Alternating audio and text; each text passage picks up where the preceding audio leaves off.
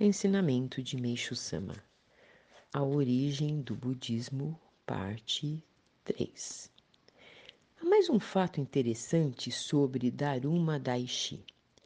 Certa noite, após nove anos de meditação, ao voltar seu olhar para a lua cheia, Daruma teve a nítida impressão de que a luz da lua iluminou seu coração de forma tão intensa que ele imediatamente atingiu a iluminação.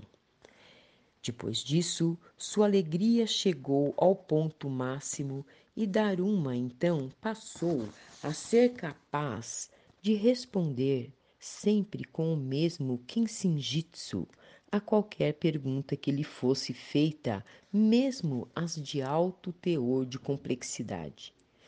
Com isso, se tornou alguém muito admirado, principalmente por aqueles que nessa mesma época também estavam em busca da verdade. Nesse período, de forma semelhante a Amaterasu Okami no Japão, a divindade mais respeitada na Índia era Daijizai Ten.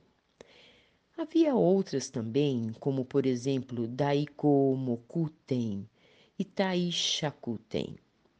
São muitos os nomes, e isso aparece em um mandala do Nichiren-su.